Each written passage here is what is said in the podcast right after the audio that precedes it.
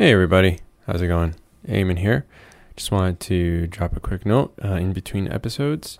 So I saw something about producing versus consuming, and uh, it's kind of interesting. So I decided to Google it, and uh, ended up seeing a lot of articles talking about uh, trying to produce more and kind of looking at what your ratio is. And if we look about it, if we think about it when we're trying to get into infosec, uh, we're consuming a lot. We're trying to consume news um, latest security items, um, trends, all this stuff.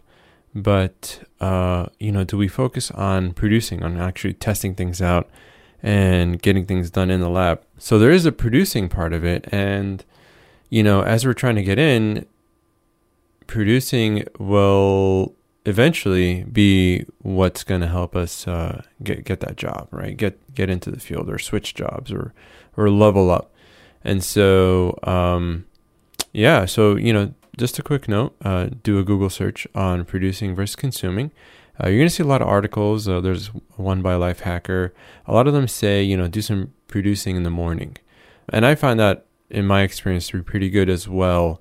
Uh, that's when my brain is is really active and really sharp, and uh, I could do a lot of writing and all that kind of stuff uh, in the morning. everything's calm and it's amazing uh, how much I'm able to get done. Uh, in fact, when I've tried to do the opposite, if I do any writing or producing at night, my work ends up to be a little more sloppy, and it's it's kind of interesting. So, yeah, that's that's all I have to say. So, thanks.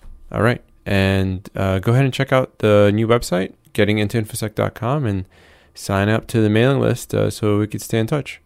And if you have any questions, uh, shoot me an email at ayman at gettingintoinfosec.com. Thanks. Bye.